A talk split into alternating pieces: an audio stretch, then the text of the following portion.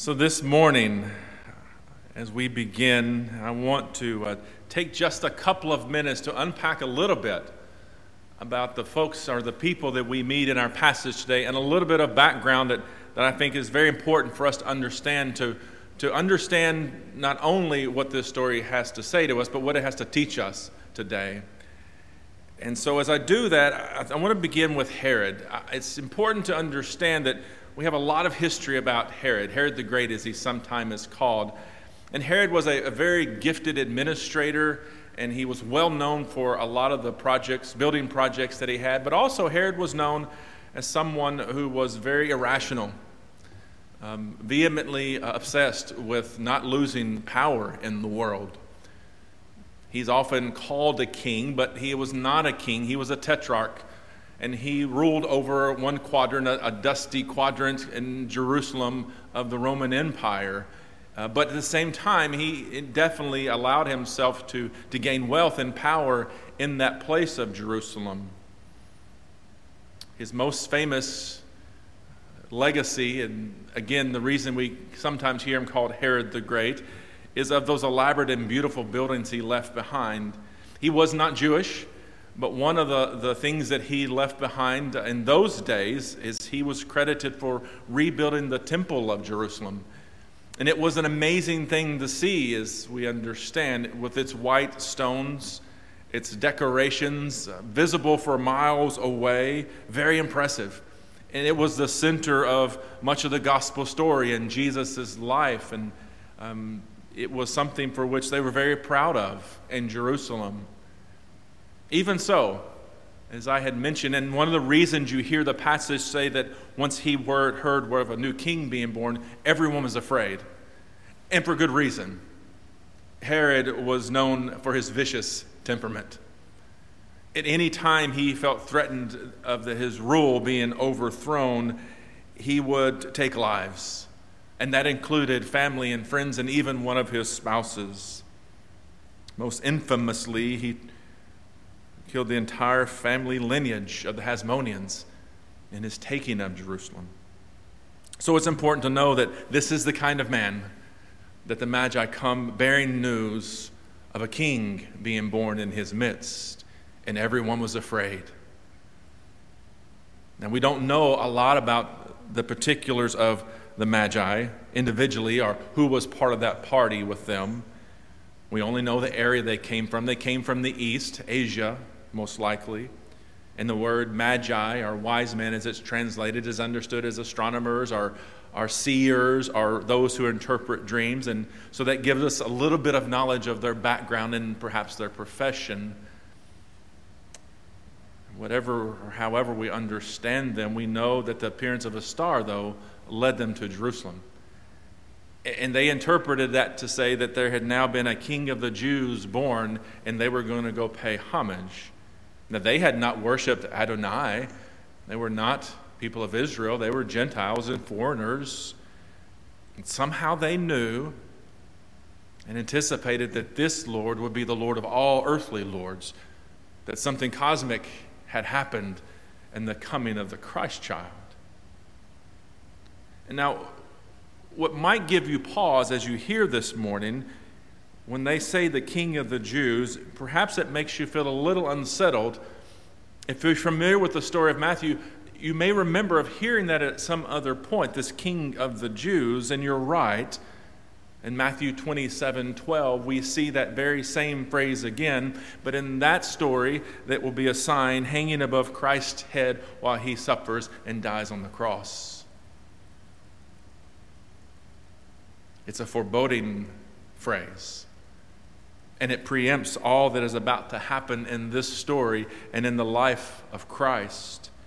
It reminds us that Herod will not be the only one threatened by the lordship of Jesus Christ. Soberly, David Keck reminds us that the manifestation of God to the Gentile nations represented by these magi, it is something to celebrate, and it is.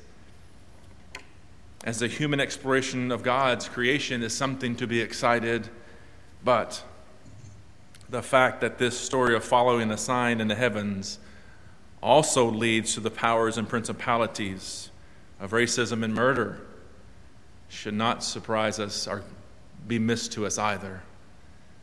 As the hymn we sing this morning, which rightly tells us Jesus will receive not only the gold of royalty, not only will he receive the frankincense representing that he is a deity, he also receives the gift of myrrh, a symbol of mortality and death. Christ is the King of the cosmos, the King, the God of the universe, but also the sacrifice that a broken and a sinful humanity desperately needs.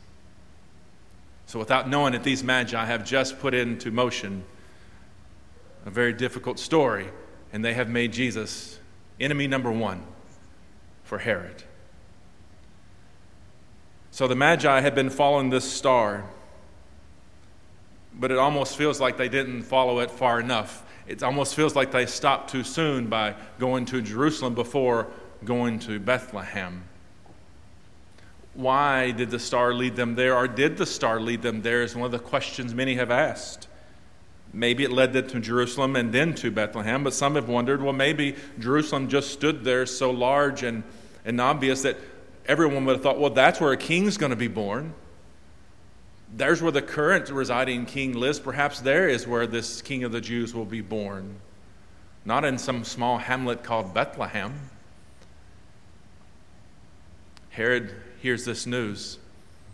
He asked when the star had risen, and he realized no child in my family has been born during that time. So he knows his and feels his, rather, power is being threatened, and his death dealing scheming begins. So he calls for the priests and the scribes to, to read the scriptures to find out where the Messiah of the Jews was supposed to be born, and they discover Bethlehem. So he sends these magi, these wise men, go on your way. Go find, the, go find this child. We told you where he's going to be. And, and when you find him, let me know. I'd love to pay a visit. What a chilling comment from Herod. Because we know behind his planning, behind his fear, would be the death of many innocent children. Oh, if they could have only just gone to Jerusalem, um, to Bethlehem, and, and bypassed Jerusalem altogether, it would make for a far easier story today.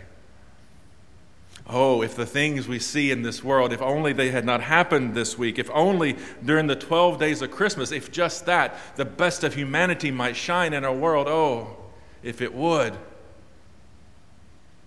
But it has not. We have seen these days disturbing and things that are telling, and I do mean the events in Washington, D.C. We have seen fear drive hatred of racism.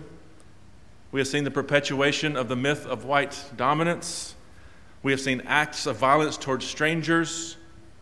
We have seen the death dealing results of making political enemies. We have seen images of faces twisted in anger. We have seen Christianity, symbols of Christianity in the American flag mixed with guns and nooses, and it is heartbreaking. And all of this during the worst week of a global pandemic. But there's something that's bothered me this week, perhaps as much, if not more. It's the image of young people and children among the crowd. There's one particular image that keeps coming to me and back to me. And it's an image of a crowd, and everyone's looking in the same direction, faces contorted, fist in the air. But often, the top right picture of that screen is, a, is the face of a teenage boy. There's no expression. You can't tell what he's thinking or feeling. He's just watching. He's almost looking at the camera, but he's not looking like everyone else. It's different, and he stands out to me. He looks like a student among teachers, and he is. He's learning. Can you remember those times as a parent or a teacher or coach, whatever that may be, when the young person that you have in your life makes you cringe by what they say or do? I don't mean necessarily always bad things, but that probably is when it cringes the most. And we cringe not because of what's been done or what's been said, but we realize, oh my goodness, they're watching me. It's when that child repeats something I said that perhaps, oh, did I say that? Did I, did I do that? Did I act that way? oh, what am I teaching this child? I have felt that this week. The agonizing and the heartbreak of what we see, it did not just appear recently. We are seeing things that have been learned for generations. And at the intersection of power and politics, religion and science and human nature, once again, we have seen how violent that can become. And if we honestly face this, we learn that we must unlearn some things. As one person once said to me, sometimes we know the wrong things. We have an obligation as a church at such times to name the evils for what they are and as they present themselves.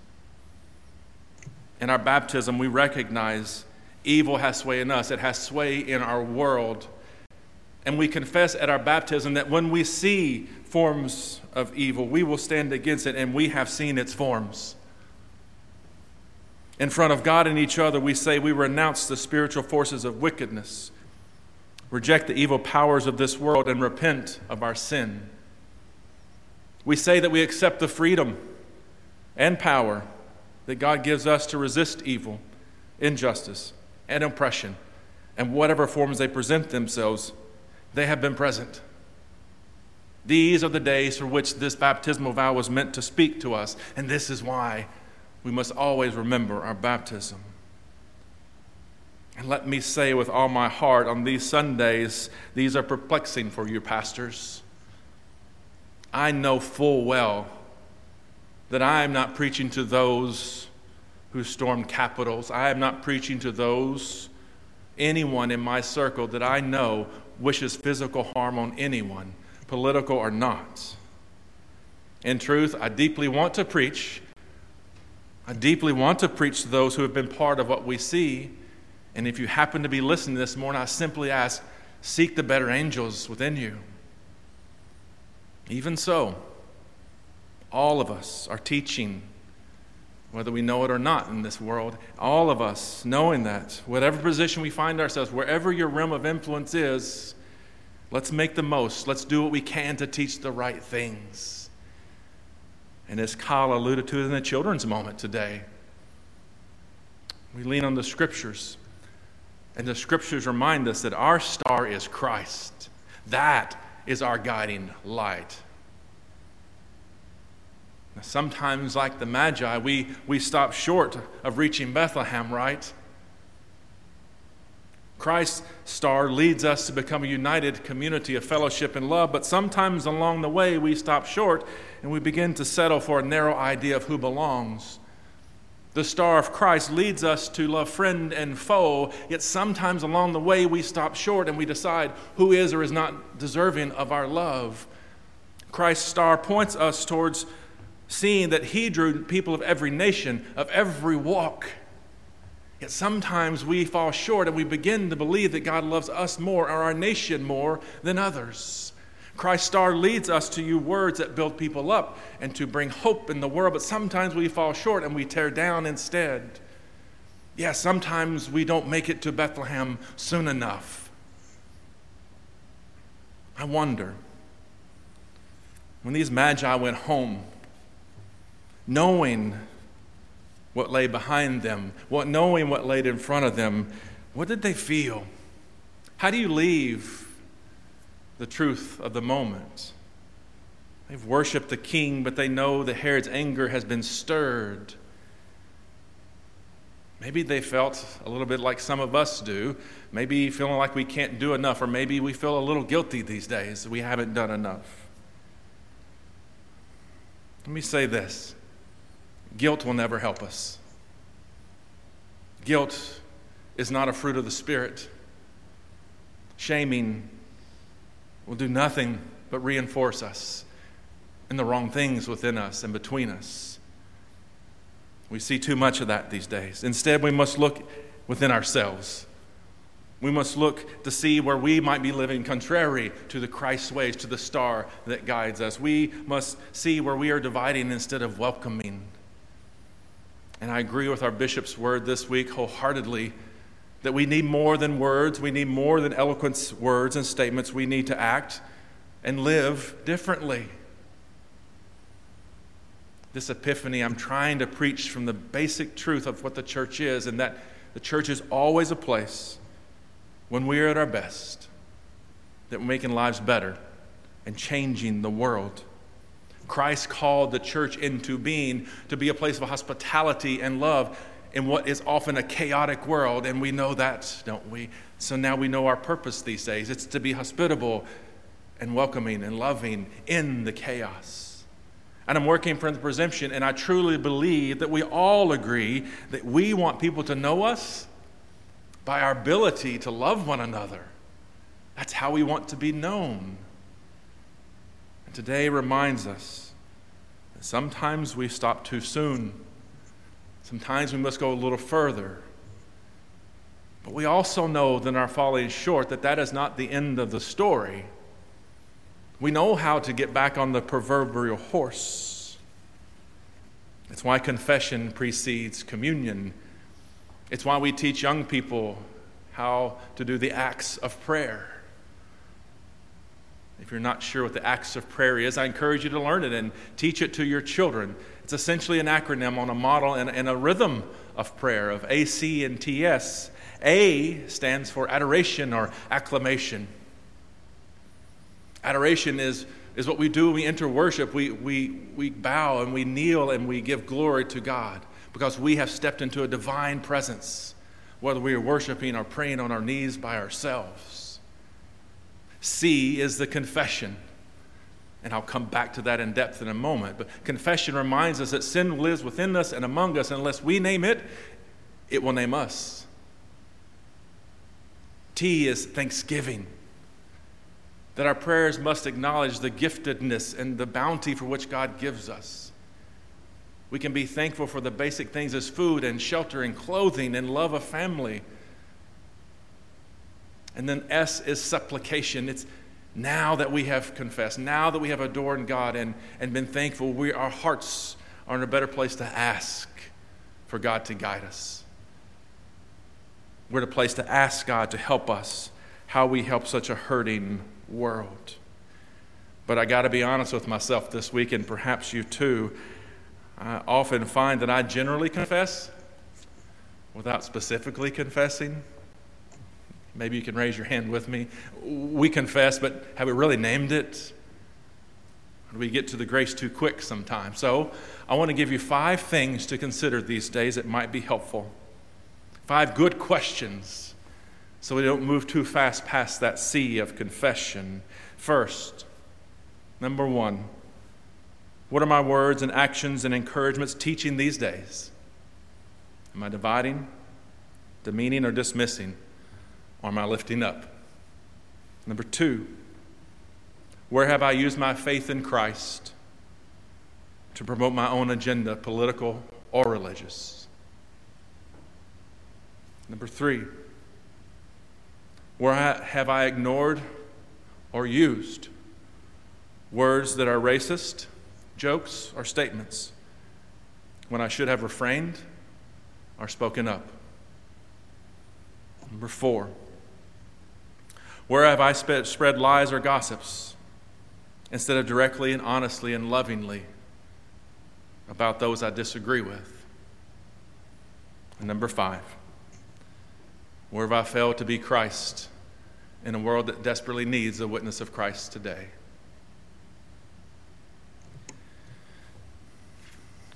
When the Magi left Jerusalem, the scriptures tell us they had to go home a different way. Now, that means that this was the halfway point of their journey, and now they had to go back home, but now they had to go home a different way, a longer way, a different way. Not the way they came, but different. And I pray today, as we consider who we are, that you too have encountered the living Christ today and I don't know what change that means for you, but I do know that when one encounters Jesus, it's changed. And when we are changed, the whole rhythm of our life changes too. So may we be changed away from anything that looks like the wrath of Herod. And may we be moved towards the love of Christ. But may we not do it for our benefit. May we do it for that young person in that picture who's watching and learning.